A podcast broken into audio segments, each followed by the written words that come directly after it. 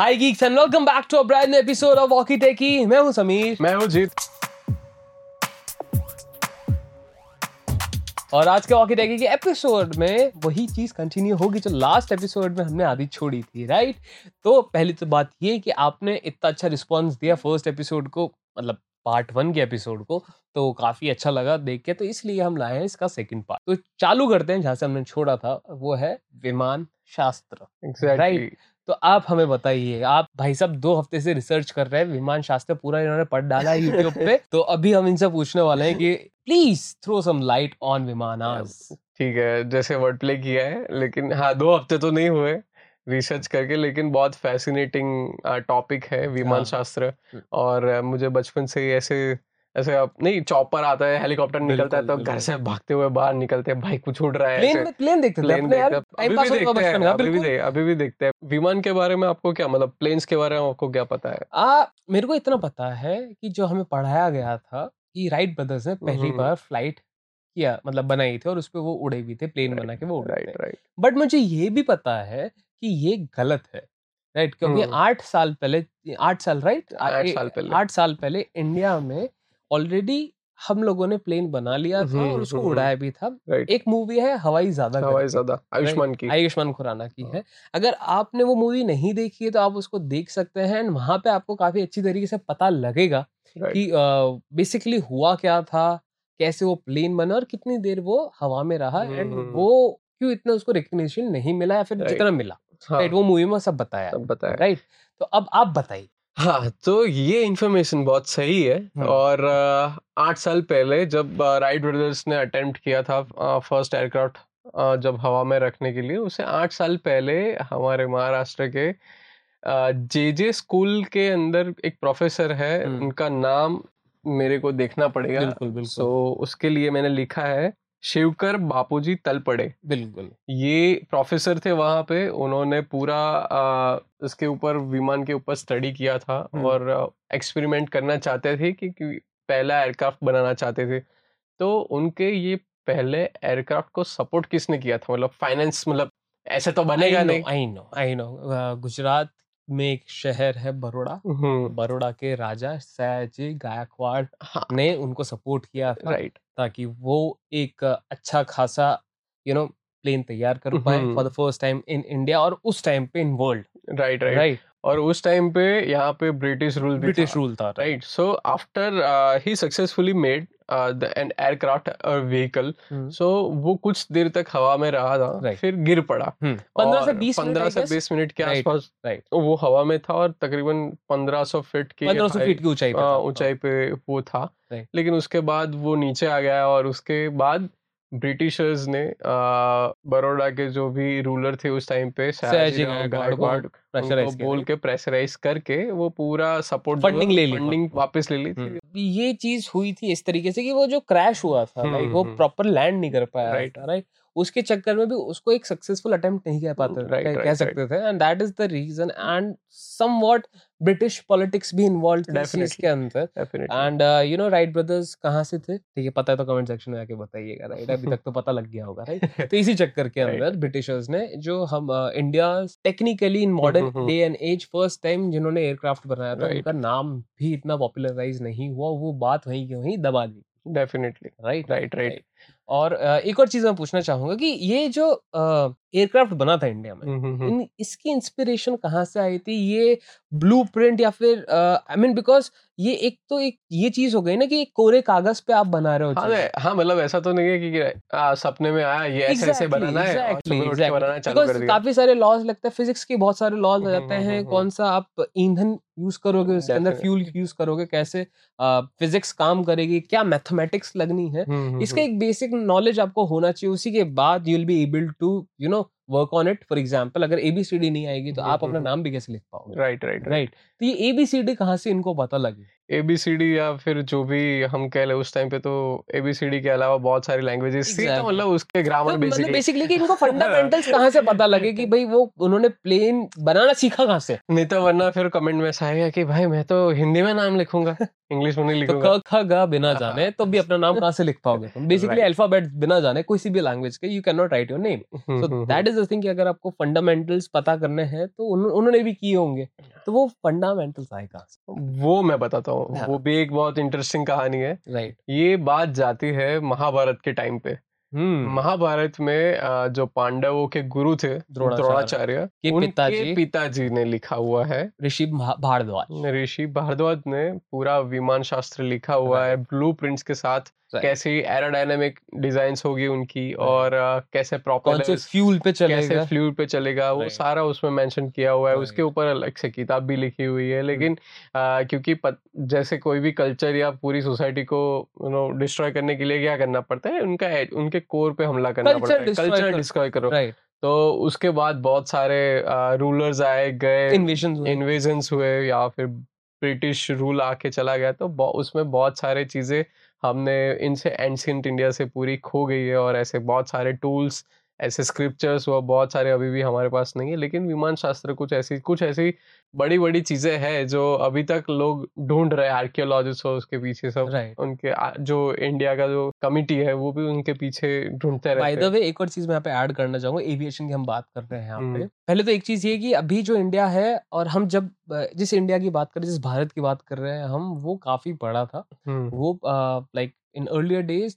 Afghanistan भी भारत का part था हम्म। श्रीलंका भी भारत का पार्ट था बांग्लादेश भी भारत का पार्ट था इनफैक्ट इंडोनेशिया तक और काफ़ी हद तक चाइना में भी जो यू नो भारत के वहाँ पे रिलीजियस या फिर कल्चरल इन्फ्लुएंसेस मिलते हैं। तो इतना बड़ा एरिया था भारत का। हम्म, हम्म, हम्म, वहाँ पे श्रीलंका नाम का आज आपको एक कंट्री पता होगी एक कंट्री है नीचे साउथ में इंडिया के। एंड वहाँ पे रावण रहा करता था रावण राजा था श्रीलंका का लंका का राजा श्रीलंका का नहीं लंका का राजा था। एंड उसके उसके पास एक विमान था। पुष्पक विमान। राइट आज की तारीख में भी वहाँ पे एविएशन ग्राउंड्स हैं माउंटेन्स पे जिनको वो यू नो लैंडिंग पैड्स की तरह यूज़ करते थे ऐसा माना जाता है उनकी हम्म, अभी भी लोकल पब्लिक में right right. So so, uh, और इनफैक्ट जो कैपिटल है या उसके पास एक प्रॉपर यू नो रनवे बना हुआ है पहाड़ों पे राइट right? तो वो कहीं ना कहीं दर्शाते हैं कि आज की तारीख में नहीं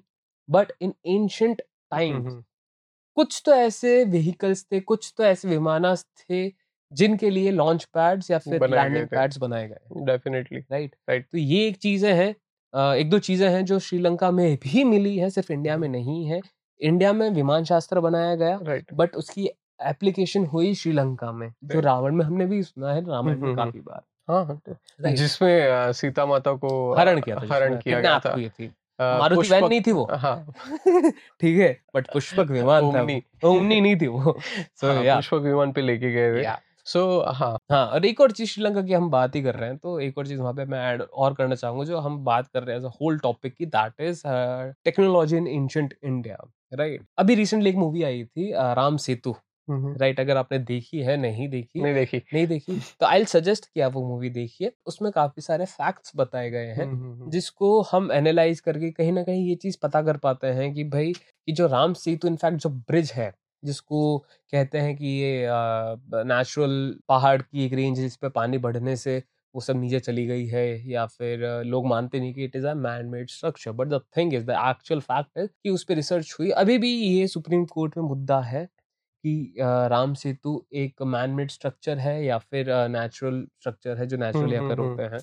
बट द थिंग इज़ कि वहाँ पे अगर उनका आर्किटेक्चर हम देखने जाते हैं जिस तरीके से राम सेतु बना है वहाँ पे कोरल्स का यूज़ हुआ है। Right. वो कोरल्स उस एरिया में मिलते ही नहीं हम्म, हम्म, हम्म, राइट वहाँ पे जिस तरीके से वो ब्रिज को बनाया गया है अगर अंडर वाटर जाता है जितनी भी रिसर्च हुई है वो सब यही दर्शाते हैं कि it is a man made structure. Right.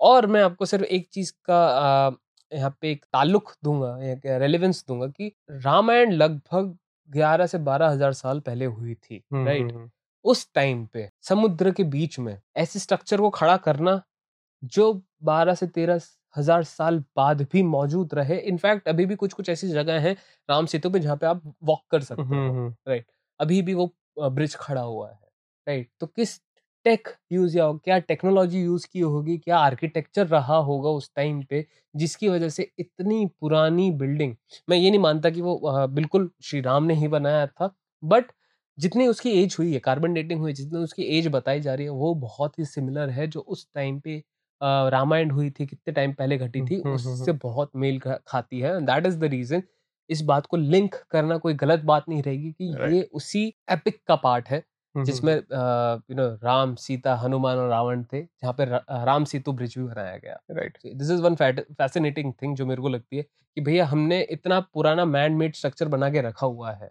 Right right? And फिर उसके बाद क्या हुआ?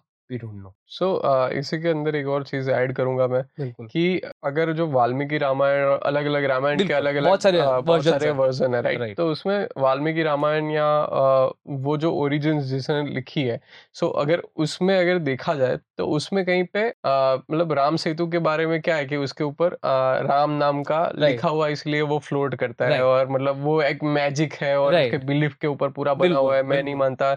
ये सारे बहुत लोग ऐसे कर रहे हैं कि ऐसे थोड़ी जादू नहीं होता हम्म, कुछ। हम्म, लेकिन इट्स ओरिजिनल जो रामायण है उसमें कहीं पे लिखा ही नहीं गया कि कि राम राम का नाम नाम लिखा है लिखने लिखा ना इसीलिए वो तैर रहे exactly, एग्जैक्टली आ, उसके पीछे साइंस था। क्यों बने वो वॉल्केनिक इरप्शन के कारण I जो think uh, uh, there is this type of rock. I'm forgetting the name. Metamorphic और mesomorphic रॉक होते हैं हम्म, हम्म, जो पानी में फ्लोट करते हैं. वो वॉल्केनिक इरप्शन के बाद जो जो उसका लावा ठंडा होता है जब वो मिट्टी से और right. झाड़ पान और मतलब सबसे मिलता है ना तब ये बनता है राइट Right. लेकिन वो ऐसा नहीं है कि वो सिर्फ़ पत्थर से ही लगा के ही बनाया गया है वो पूरा एक कंस्ट्रक्शन बिल्ड हुआ है वहाँ पे पूरी इंजीनियरिंग हुई है वहाँ पे झाड़ का यूज़ हुआ है बहुत सारे आ, वो अलग अलग टाइप के बार्क होता है ट्री के वो उसका यूज़ हुआ अलग अलग कोरल्स का यूज़ Corals का use है metamorphic rock is the name of. Those rock जिसमें बहुत सारे पोर्स होते हैं। इनफैक्ट हमने बचपन में वो रॉक्स देखे ही होंगे बाथरूम में इस्तेमाल होते हैं हम्म, कि, कि वो जो आप पानी में डालोगे तो ऊपर तैरते हैं। हाँ हाँ तो those kind of rocks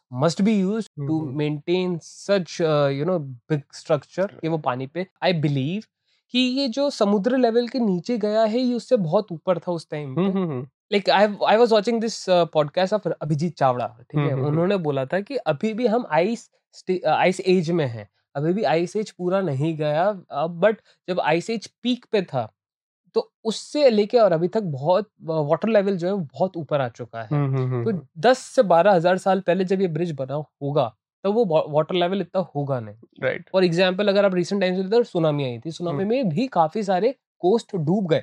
Andaman Nicobar के आइलैंड्स चले गए। तो ये तो ब्रिज है और ये एक सुनामी की बात कर रहे हैं जो। रिसेंट दस साल पहले बीस साल पहले आई थी but I am talking about more than twelve thousand thirteen thousand years ago right उसके बाद भी वो स्ट्रक्चर मौजूद है। वही का वही है राइट सो इतने सालों के बाद मतलब अर्थ पे ऐसा नहीं है कि वो भी एक उसके ऊपर जो भी जो क्रिस्प जो लेयर है जिस पे हम्म। हम रहते हैं वो जड़ तक नहीं जा चुकी वो सिर्फ़ पानी के और ऊपर के लेवल्स पे फ्लोट कर रही है। सो टेक्टोनिक प्लेट जिसको बोलते हैं जिसके ऊपर कॉन्टिनेंट्स बने हुए हैं। तो वो भी पूरे अ, इतने सालों में चेंजेस होने के कारण वो भी लेकिन आपने जो बोला वो बहुत सही है। एक और एक और चीज़ एक और चीज़ मेरे को एक और चीज़ मैनमेड स्ट्रक्चर याद आ रहा है जो अभी भी पॉसिबल नहीं है बनाना that is stone age stone age की बात आपने हम्म, हम्म, देखा होगा कि भाई वो ऐसे पिलर्स खड़े स्टोन के ऊपर। सो उसका जो आर्किटेक्ट जिस तरीके से यूज़ हुआ बने हैं वो वो इस तरीके से है कि वहाँ पे लेग जैसे हम लेगो से कुछ भी बनाते। हैं। तो वहाँ पे हुप अंदर हुप्स होते हैं और एक प्रोट्रूडिंग स्ट्रक्चर होता है और वहाँ पे हुप्स होता है राइट सॉकेट होता है। तो आप उन सॉकेट के ऊपर वो बिठाते हो ताकि वो स्ट्रक्चर फिट बैठे हाँ। Right that is the basic fundamental of legos तो वहाँ पे वो स्ट्रक्चर वो स्टोन एज पे स्टोन एज पे वो मैकेनिज्म यूज़ हुआ है ताकि वो गिरे ना वो होल्ड करके रखे। Right right so just think about it इतने बड़े स्ट्रक्चर को इस तरीके से मैकेनिकली वहाँ पे बिठाना और खड़ा रखना और इतने टाइम बाद भी वो खड़ा है उस टाइम पे। हम्म हम्म हम्म। यार पिरामिड की बात कर लेते हैं ठीक है? सबसे फ़ेमस एग्ज़ाम्पल है पिरामिड्स पिरामिड्स को आज भी लोग नहीं बना पाते। आज भी अगर वो एक एक ईट को निकाले वो पत्थर को निकाले हुए तो मार्किंग कि भाई वो पत्थर कहाँ पे रखा था? अगेन वो उस चीज़ को वापस असेंबल नहीं कर पाएँगे। सो so, ये काफ़ी सारी अलग चीज़ें हैं जो एंशियंट टाइम से बनी है और हमें आज की तारीख में वी हैव नो आइडिया कि भैया वो बनी तो बनी कैसे और क्यों बनी? क्यों बनी? इतना बड़ा मतलब स्ट्रक्चर बनाया तो क्यों बनाया, क्यों right? बनाया? Right we have no idea so इसके पीछे भी बहुत सारी थियोरीज है बहुत लोगों का अलग अलग मानना है कि भाई इंसानों ने बनाया ही नहीं है। हाँ, सबसे पहले तो वही होता है कि मतलब ये मेन मैन मेड जैसे है जहाँ नहीं पे है। ऐसा लगता है ना कि भाई ये आपकी अभी की सोच से हम्म, ऊपर हम्म, की हम्म। चीज़ है या तो एलियन है तो भगवान ने बनाया। ठीक है so that's the thing that's the mentality we have as human beings ऐसे ऐसे है, किसी स्पेसिफिक एरिया की बात नहीं रहा we human do not believe in such things और unless we are able to make it make it right coming back to Viman Shastra तो उसके ऊपर भी आ, बहुत लोगों ने ये भी कमेंट किया है साइंटिस्ट ने और बहुत जो भी रिसर्चर्स है आर्कियोलॉजिस्ट है इंडिया के बाहर के कोई भी बहुत लोगों ने ऐसा मानना है कि जो विमान शास्त्र के अंदर जो भी ब्लूप्रिंट्स और वो सब दिया गया है जो बताया गया है कि कैसे बनाना है हम्म वो सारे मतलब पॉसिबल नहीं है क्योंकि वो एरोडायनेमिकली पॉसिबल नहीं है वैसा उन ऐसा का है। स्टेटमेंट है मानना है लेकिन इन 2015 टू 2018 कोई यूएस में कोई रिसर्चर था आ, उन्होंने हमारे विमान शास्त्र के उसको ट्रांसलेट कर मतलब उसको ट्रांसलेट करके पूरा एक Model तैयार किया, मॉडल थ्री प्रिंट करके मॉडल तैयार किया है उनको कि जस्ट टू सी के वो एरोडायनेमिकली प्लेन बनाने के लिए जो भी स्ट्रक्चर वहाँ पे स्क्रिप्ट दी गई है वो सही है सही गलत है कि नहीं? वो है विमान बन सकता है कि नहीं कि वो ऐसे ही इमेजिनरी सब बनाया गया है ऐसे। सो पूरा मॉडल तैयार हो गया और हम्म। ये कोई भी प्लेन बनाना है तो उसके लिए एक लैब में टेस्ट करना पड़ता है कि वो विमान कितना स्टेबल एरोडायनामिकली हाँ, तो वो कितना लिफ्ट देता है तो क्या उसके थ्रस्ट आती है? थ्रस्ट आती है वो सब देखना पड़ता है। तो वो मॉडल तो ऑफकोर्स वो थ्री डी प्रिंटेड था उसके अंदर कोई मशीन नहीं था। हम्म। तो जस्ट टू सी कि उसको बहुत बड़े एयर के टनल में रखा गया और बहुत सारी बहुत सारी स्पीड में हवा उसको आ, अंदर डाली गई ठीक है? तो उससे पता चलेगा कि विंड टनल में टेस्टिंग टनल के हाँ बेसिकली विंड टनल में टेस्टिंग हो गई उसकी। हाँ। परफेक्ट यार मैं वर्ड भूल गया था क्योंकि मेरे दिमाग में इतनी सारी चीज़ें चल रही ना कि, कि कैसे कैसे बताना है ठीक है? तो विंड टनल में उसकी टेस्टिंग की ना तो वहाँ पे एक बात साबित हो गई कि वो एरोडायनेमिकली पॉसिबल था। वो सारे विमान बनाना क्योंकि वहाँ पे वो साइंटिस्ट को लिफ्ट मिली थी। राइट इतनी ज़्यादा नहीं मिली थी क्योंकि आ, पूरा मॉडल भी छोटा था और विंड टनल भी छोटा था लेकिन अगर उसको टेक्निकली देखा जाए और आज के हिसाब से बनाया जाए तो मे बी सो बेसिकली जो चीज़ें लिखी गई है वो गलत नहीं है ये गलत तो प्रूव हो चुका है। हाँ, हाँ, ठीक है। और एक और चीज़ यहाँ पे विमान शास्त्र में मैं एक और चीज़ ऐड करना चाहूँगी। नॉर्मली आज के जो जितने भी प्लेन्स उड़ते हैं या फिर हेलीकॉप्टर्स उड़ते हैं they mostly work on fossil fuel right इधर पेट्रोलियम और डीजल डीजल पे तो आई डोंट थिंक कोई उड़ता है बट पेट्रोलियम इज़ द बहुत आवाज़ करे। बहुत आवाज़ कर रहा है टक you know but the thing is कि विमान शास्त्र में जिस फ्यूल की बात हुई है वो ना पेट्रोलियम है ना वो डीजल है ना वो कोई फॉसल फ्यूल है। It is a element known as mercury ठीक है। और मर्क्यूरी रूम टेम्परेचर पे लिक्विड होता है। राइट राइट राइट और उसको I don't know how they they would be using it because वो बहुत पॉइजनस होता है first of all mercury and उसका स्टेट चेंज करने के लिए बहुत सारी चीज़ें करनी पड़ती है आपको। अगर उसको गैसियस में कन्फर्म कन्वर्ट करना है तो बहुत सारी चीज़ें उसमें अलग अलग एलिमेंट्स डालने पड़ेंगे टेम्परेचर बढ़ाना पड़ेगा तब जाके वो होगा। So I don't know how they were using it but mercury was the element like जिसको यूज़ करके वो अपने विमानस का थ्रस्ट पैदा कर रहे थे उसको लिफ्ट कर पा रहे थे डेफिनेटली मर्क्यूरी वाज सो हाँ मर्क्यूरी मतलब ऐसा नहीं था कि जैसे हीलियम बलून्स होते हैं तो हाँ। अभी क्या हीलियम क्या करता है कि वो एयर से लाइट होता है उसका Exactly, डेंसिटी तो वो उड़ता रहता है लेकिन हम्म। मर्क्यूरी वैसे नहीं था। और मर्क्यूरी को गर्म किया जाता है ताकि वो जो एयर की डेंसिटी है उससे कम उससे लाइट लाइट हो जाए तो हाँ। मतलब वो वेपर नहीं हो जाता वेपरेट नहीं होगा उधर। मर्क्यूरी वही स्टेट में रहेगा जस्ट वो हवा से थोड़ा हल्का रह जाएगा. सो तब लिफ्ट करेगा। मतलब ऐसा नहीं है कि विमान अंदर मर्क्यूरी भर दिया नीचे से जलाया गया हाँ। और लाइट ऐसे धीरे धीरे करके ऊपर गया। वैसे नहीं लेकिन जो तुमने बताया कि वो थ्रस्ट पैदा करने के लिए और उसके लिए वो मर्क्यूरी यूज़ होता Use हो था। सकता है और जितना मैंने रिसर्च किया था कि वहाँ पे सिर्फ़ थ्रस्ट पैदा करके वहाँ पे एरोडायनेमिकली फ्लोट तो करवा देते लेकिन उसके अंदर प्रोपेलर्स भी थे। बिल्कुल। बहुत सारी डिटेल्स थी तो प्रोपेलर्स भी थे वहाँ पे। मैग्नेट्स मैग्नेट्स भी थे। ताकि वो you know electrical search search बना सके एंड हम्म। वहाँ पे डायरेक्शन दे सके। बहुत सारी चीज़ें थी।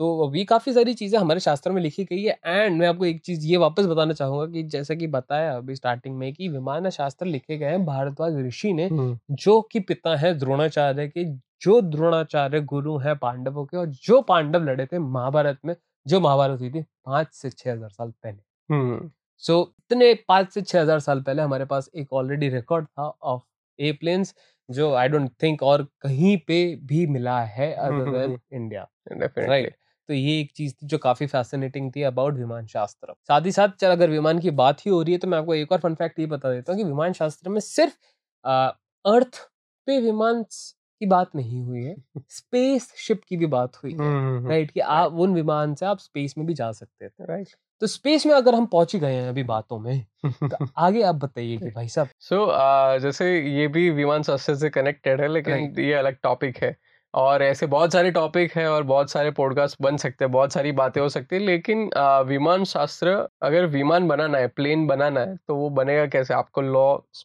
लॉ फिजिक्स पता पह- पहले तो फिजिक्स पता होना चाहिए। फिजिक्स एंड मैथमेटिक्स सबसे बेसिक चीज़ क्या है? ग्रेविटी ग्रेविटी पता होनी चाहिए। अगर कोई इंसान प्लेन बनाने की बात कर रहा है विमान शास्त्र लिख रहा है वो एरोडायनामिक्स लिख रहा है उसके हर एक फुर्जे की इंफॉर्मेशन लिख रहा है तो ऐसा लगता नहीं है कि उनको ग्रेविटी के बारे में पता होगा? मैं- तो I agree to this like point कि उनको ग्रेविटी के बारे में पता ही होगा। हम्म। दैट इज़ द रीजन उनको फिर वो उस तरीके से उन्होंने अपने प्लेन डिज़ाइन किए। राइट एंड उस क्योंकि अगर आप आज के प्लेन्स देखते हो और विमान शास्त्र में जो विमानाज हैं प्लेन नहीं बोलूँगा मैं उनको वो बहुत डिफरेंट है। हम्म, हम्म, कहीं सिमिलैरिटी आपको ज़रूर दिखेगी बट जो मेजरली जितने भी विमानाज है वो एक डोम की शेप में है राइट राइट और लाइक सॉसरर सॉसर यूएफओज बिल्कुल हम्म, जैसे आप बचपन में याद है यूएफओज कैसे होते थे? सॉसर्स टाइप के सेम वहाँ पे डिपिक्शन उनको वहाँ पे दी रखी है। और आज के जो हम प्लेन्स जिसमें हम बैठते हैं वो एक बर्ड से इंस्पायर्ड डिज़ाइन होता है। राइट राइट और बट वहाँ पे वैसा नहीं था। तो आप ये लगा सकते हैं ऑब्वियसली अगर किसी चीज़ का डिज़ाइन अलग है और वो भी खास करके प्लेन का तो उसकी फंक्शनिंग कितनी अलग होगी। क्योंकि एरोडाइनमिक्स पूरे चेंज हो जाएँगे। राइट तो इसके बावजूद उनको अपने डिज़ाइन के हिसाब से ग्रेविटी को मैनिपुलेट करना आता था। Right right and that must be the reason कि वो मर्क्यूरी का इस्तेमाल करते थे एंड नॉट फॉसल फ्यूल क्योंकि यार एक बहुत किसी I am forgetting the name of this historian और उन्होंने बहुत अच्छी लाइन कही थी I don't I remember the line and the line is just because we are using fossil fuel just because we have electricity that doesn't mean we are the most advanced human race or human uh, society on this planet right ज़रूरी नहीं कि भाई हम सबसे ज़्यादा advance हो क्योंकि हमसे पहले भी हो चुके हैं। इवन ओपन हाइमर ने ये uh, चीज़ बोली थी कि जब उनसे पूछा गया था after the test of first nuclear bomb on on this planet earth कि आपको क्या लगता है कि ये न्यूक्लियर बॉम्ब अभी तक का सबसे पहला टेस्ट था? उनका जवाब था in modern times yes specifically उन्होंने इन मॉडर्न टाइम्स बोला था। So that could be even scientist like Oppenheimer believe कि बहुत कुछ चीज़ें हो रखी हैं पहले जो हमें नहीं पता definitely coming back to this topic coming back to the space Viman Shastra से हम स्पेस पे गए तो स्पेस में आप मेरे को एक चीज़ बताइए कि स्पेस में हमें टाइम के बारे में भी बताया गया है। ठीक है? हमें ग्रेविटी के बारे में बताया गया है राइट और हम अब जिस तरीके से इंडियन कल्चर है हिंदू रिलीजन है राइट जिस जो हमारे स्क्रिप्चर्स हैं उनमें भी नॉट डायरेक्टली बट कहीं ना कहीं बातें होती हैं इस चीज़ को लेके। So what are your thoughts about space कि हमें इतना स्पेस के बारे में कैसे पता? इनफैक्ट मैं एक और चीज़ बताना चाहूँगा कि अगर स्पेस uh, से जाने से पहले in our in our generation और in our timeline of human beings जब तक नासा के पास ज़ीरो नहीं था जब तक नासा के पास डेसिमल नहीं था उनको बहुत मुश्किल हो मतलब हो सकता था स्पेस में जाना। और वो डेसिमल और ज़ीरो इसलिए मैं ज़ीरो की बात स्पेसिफिकली कर रहा हूँ कि ज़ीरो का मतलब होता है शून्य। नथिंग नथिंग का आइडिया काल पे का नहीं था। राइट नथिंग का basic philosophical idea Indian origin ही है। दैट मीन्स नथिंगनेस क्योंकि मैं भी ये मानता हूँ कि अगर आप एक चीज़ तभी क्रिएट हो सकती है जब वो कुछ नहीं होगा तभी क्योंकि स्पेस चाहिए उसको बना बनने के लिए। उससे पहले नथिंग होना ज़रूरी है। तो वो ज़ीरो वो जो ज़ीरो दिया उन्होंने आर्यभट्ट ने आर्यभट्ट राइट तो ये चीज़ थी कि भाई हम स्पेस में तो पहुँचे लेकिन कैसे पहुँचे? With the help of decimal and zero जो आर्यभट्ट एंड इनफैक्ट इंडिया ने दिया था। रामानुजन की भी बात करेंगे लेकिन बाद में। अभी बात आते हैं स्पेस पे। सबसे फ़ेमस एग्जांपल यही है कि आर्यभट्ट ने ज़ीरो को इन्वेंट किया था उनका आइडिया था। इन्वेंट नहीं किया था I would won't say invent but मतलब वो he definition he quoted zero हाँ मतलब डेफिनेशन देना कुछ चीज़ को right there is by the way आपको एक और एक और चीज़ और बताता हूँ sorry to interrupt but zero का जो हिंदी में क्या बोलते हैं? शून्य? शून्य मतलब होता है nothing it's not zero it's mean nothing शून्य का मतलब ज़ीरो होता है और आज की तारीख में शून्य को हम ज़ीरो से uh, वो करते हैं। शून्य को इन ओल्डर वैदिक टाइम्स आकाश बोला जाता था। अच्छा। हाँ। Because it is so vast कि उसको उसका ना अंत है ना शुरुआत है वो हम्म, हम्म, पूरा जैसा है वो नथिंग ही दिखता है। दैट इज़ द सीन उसको फिर ज़ीरो को आकाश बोला जाता है। But in modern times it's called shunya which means hmm, nothing okay. So Aryabhatta famous है शून्य के लिए हम्म। ज़ीरो का आइडिया देने के लिए। सो वो उन्होंने सिर्फ़ वहाँ पे वो मतलब I guess around twenty three twenty two थे जब हम्म, उनको ये अवेयरनेस हो गई थी हम्म। कि ग्रेविटी क्या है खिंचाव क्या होता है तो उनको आकर्षण। आकर्षण क्या होता है।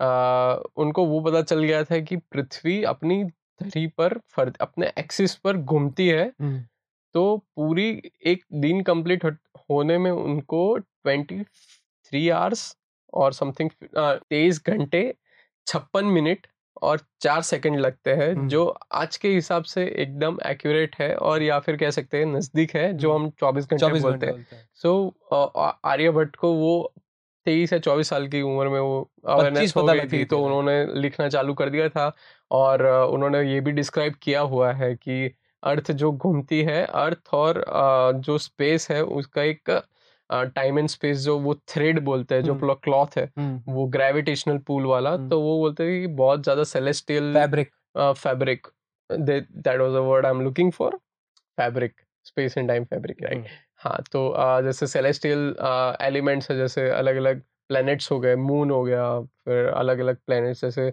सबसे बड़ा प्लैनेट या फिर जुपिटर हो गया। हम्म। सो ये सारे पृथ्वी अपनी तरफ़ खिंचाव अपनी तरफ़ वो खींचती है आकर्षित करती है।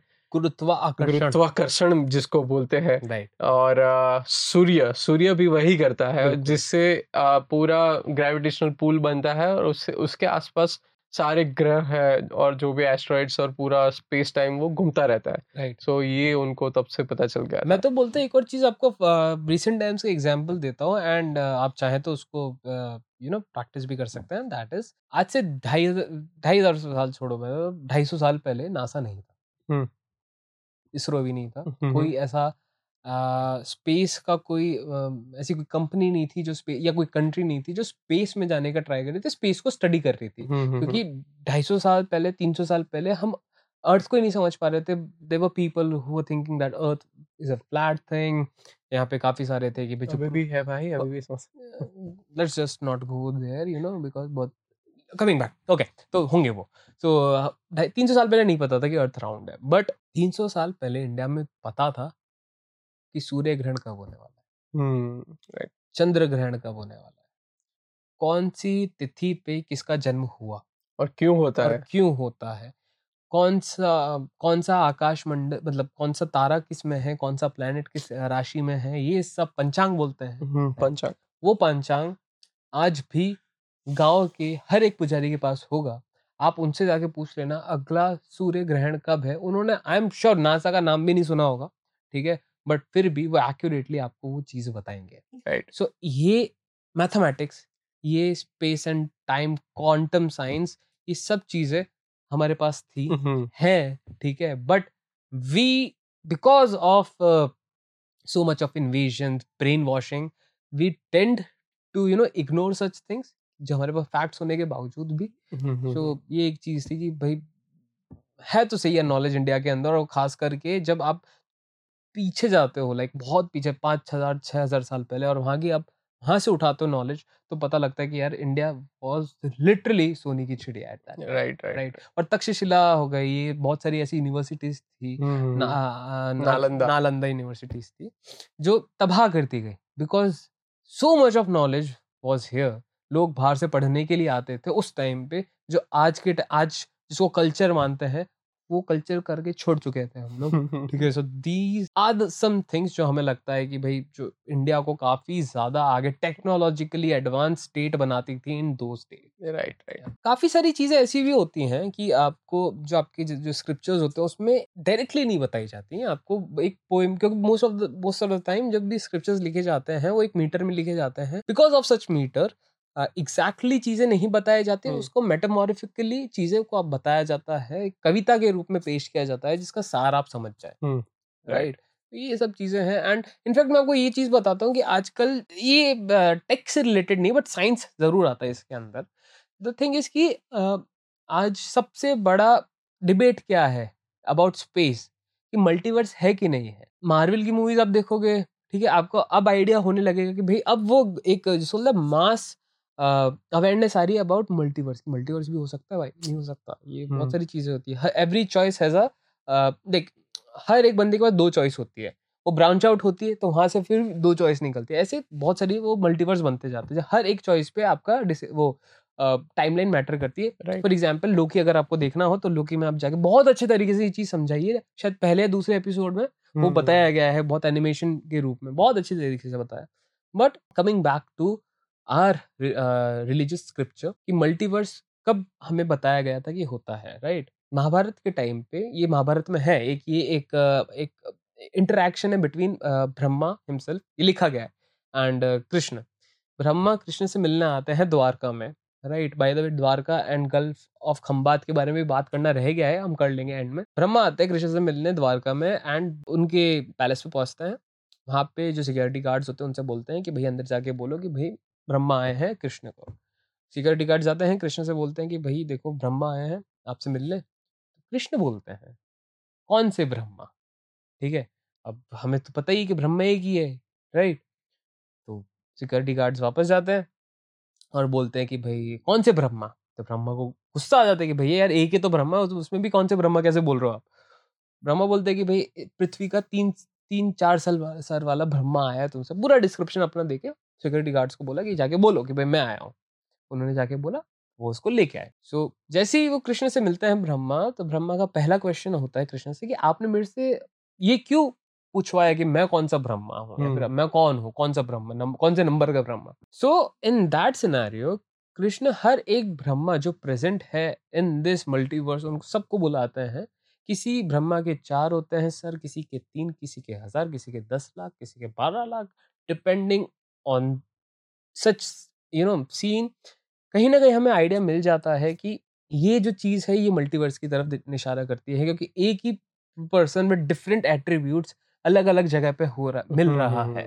सो so, मतलब अगर समीर अलग अलग जगह पे है किसी दिन वाइट उसने शर्ट पहनी on the same day that means it could be a multiverse right साथ में एक और चीज़ ये तो महाभारत में हुई थी। दूसरी चीज़ हुई थी रामायण में हम्म, जो महाभारत से पहले घटी है। उसमें भी जब राम आफ्टर रामायण सब चीज़ें हो जाती हैं जब राम जी को त्याग करनी होती है मतलब अपना शरीर एंड जाना होता है वैकुंठ पे सो so, हनुमान जी नहीं छोड़ने जाता है राम को कि भैया मैं तो नहीं छोड़ूँगा तुमको तुम कहीं पे भी जाओ। सो so, राम अपनी अंगूठी उतारते हैं और ज़मीन में एक क्रैक होता है उसमें डाल देता है। वहाँ पे हनुमान जी को भेजते हैं कि भाई तुम मेरी अंगूठी लाओ। जब तक वो अंगूठी लाने जाते हैं हनुमान जी पाताल में पहुँचता है और उनको पता लगता है कि अंगूठियों का ढेर है। मतलब सेम चीज़ सेम एपिसोड घटा है बार बार ओके ऐसे सो ये मल्टीवर्स की थियोरी हाँ मैंने आपको पहले ही बोला कि एक्यूरेटली नहीं बताई जाएगी कि मल्टीवर्स है बट डिपिक्शन क्या है वो स्टोरी क्या कहना चाह रही है कि आप वो चीज़ें हुई हैं बार बार तो hmm, this hmm, could hmm. Be इशारा about multiverse in our religious text definitely Right. Right और द्वारका की अभी हाँ द्वारका की बात हो रही थी तो द्वारका में एक और चीज़ की अगर हम बात करते हैं कि महाभारत फिक्शन है एपिक है लेजेंड है, क्या है? महाभारत में बहुत क्लियरली चीज़ें बताई हैं कि द्वारका कहाँ थी। उसी जगह पे द्वारका का मिलना और बहुत रिसेंट टाइम से मिली पिछले दस साल के अंदर दस, बारह साल, पंद्रह साल के अंदर। उसी जगह पे, ठीक है? एक ही बहुत फैसिनेटिंग चीज़ होती है जो हमारे लेजेंड को हिस्ट्री बनाने में एक बहुत बड़ा जिसका हाथ हो सकता है साथ ही साथ गल्फ ऑफ़ खंबात की अगर मैं बात करूँ जो द्वारका से भी पुराना है ठीक है वो भी मिला है वहाँ पे भी सिविलाइजेशन था वहाँ पे भी आपको काफ़ी सारे आर्टिफैक्ट्स और और तो और आपको पोर्ट्री काफ़ी सारी चीज़ें मिलेंगी।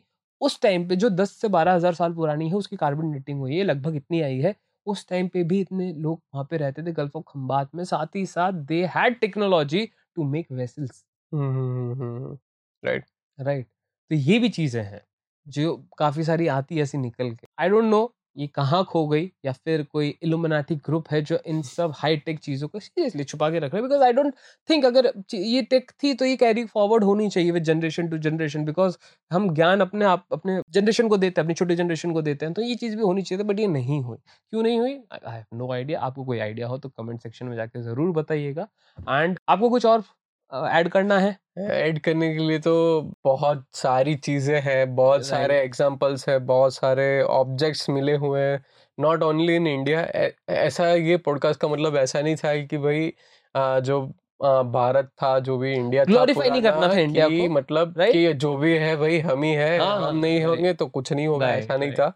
बहुत सारे पृथ्वी के बहुत सारे अर्थ के बहुत सारे पुराने सिविलाइजेशन रोम बहुत सारी जगह से बहुत कुछ मिला हुआ है। अटलांटिस अटलांटिस बहुत सारे बहुत कुछ बात करने के लिए है लेकिन कहाँ पे खत्म करना वो भी इम्पोर्टेंट है। बिल्कुल और एक फिर आपको बोर होने exactly, लगेगा एग्जैक्टली राइट बोर होने लगेगा। एंड फिर ये टॉपिक थोड़ा सा ऐसा है कि you need to sit and watch to observe such things क्योंकि ये फॉर द फ़र्स्ट टाइम काफ़ी सारे लिसनर सुन रहे होंगे हम्म, हम्म, कि भाई हम्म। ऐसी ऐसी चीज़ें भी हुई हैं। एक और छोटी सी बस चीज़ें ऐड करता हूँ लास्ट चीज़ और फिर खत्म करते हैं पॉडकास्ट को।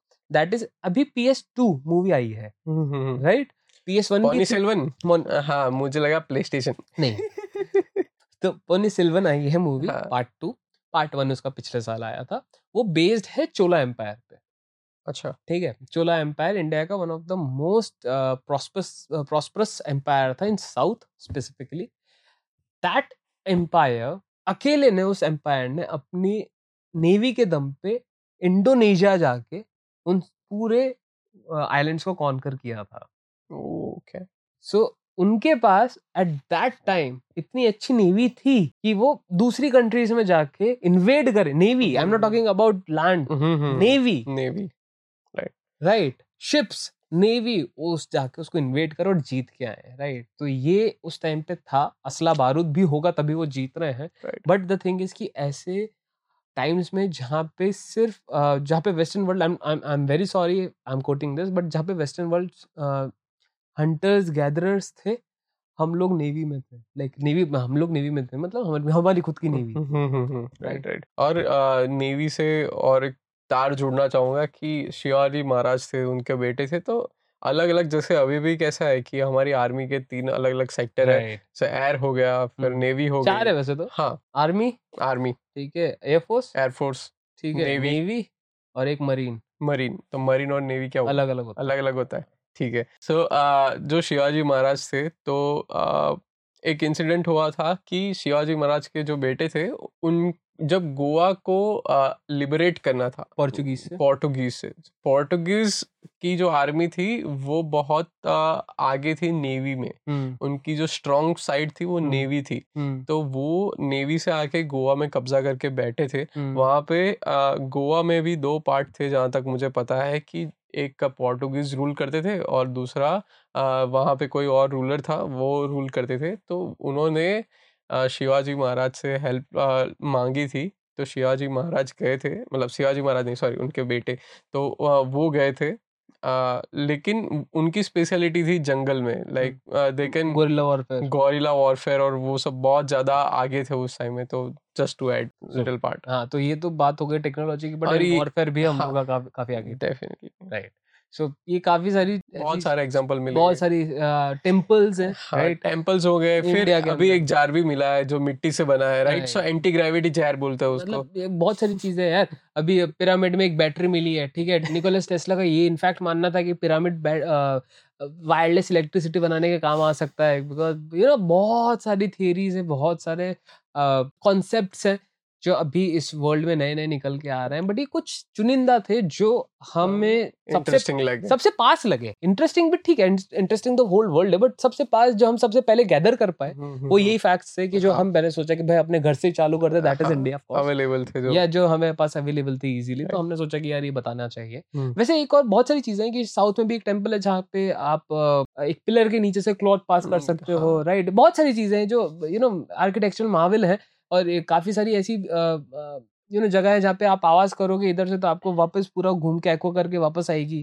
तो बहुत सारी चीज़ें हैं यार। बट ये टॉपिक ऐसा है इतना वास्ट है कि इन सब बात पे बातें करने चाहें तो हमें एक पूरी सीरीज़ बनानी पड़ेगी। अगर आप चाहें हम वो सीरीज़ बनाए तो कमेंट सेक्शन में आके प्लीज़ हमें बताइए and share it with friends and do not forget to subscribe to Oki Techie because knowledge यार मिल रही है तो ले लो और यहाँ पे मैं आई गेस मुझे शाउट आउट देना पड़ेगा कि जो रणवीर अलाहाबाद बिल्कुल, जो. उनका जो पॉडकास्ट है जो वो करते हैं और जैसे गेस्ट को वो बुलाते हैं तो वो जैसे जो रोगन का पॉडकास्ट है जो वे, वेस्ट में बहुत ज़्यादा चलता है मैं भी बहुत बहुत सालों से उसको फॉलो कर रहा हूँ तो जो रोगन के पॉडकास्ट का एक कल्चर कल्चर के लिए बहुत इम्पैक्टफुल रहा है उनका पॉडकास्ट कि. वहाँ से बहुत सारी इन्फॉर्मेशन मिली हुई है जो नहीं जानते उनको भी पता चलता है कि क्या हम्म। हो रहा है कल्चर कैसा था कैसा हो रहा है। तो वैसे ही नॉट कंपेयर नहीं कर रहा हूँ कि जो रोगन और रणवीर अलावादे एक जैसे है लेकिन हाँ इंस्पिरेशन इंस्पिरेशन ज्ञान बट रहा है हाँ, हर जगह से ज्ञान बट रहा है आप कहाँ से इकट्ठा कर रहे हो बट इकट्ठा कर रहे दैट मैटर। राइट कहाँ से कर रहे that doesn't matter so Ranveer Allahbadia and one more guy Abhijit Chavda he is my personal favourite like historian everything is a scientist he is just amazing man अगर आप uh, you know अगर देखना चाहो उनके videos तो मिल जाएँगे and he is he is just amazing ठीक है? तो या कुछ लोग हैं जिनको शाउट आउट देना बनता हुआ बिकॉज़ हमारी रिसर्च भी उनकी रिसर्च पे निर्भर करती है। वहीं से हमने थोड़ी थोड़े फैक्ट्स उठाए और फिर वहीं से हमें इग्नाइट हुआ यार हम और क्या क्या कर सकते हाँ। एक्चुअली जब आइडिया आया था कि ऐसी सीरीज़ करते हैं तो आई गेस मैं भी वही सुन रहा था कि मतलब ऐसा तो कुछ हो नहीं सकता कि हम इतना भी मतलब एकदम गरीब और पुअर मतलब हाँ, कुछ तो था कुछ सोनी तो की तो रिच चिड़िया थे कहते हाँ, थे क्यों तो पता है क्यों तो- थी कैसे थी कब थी?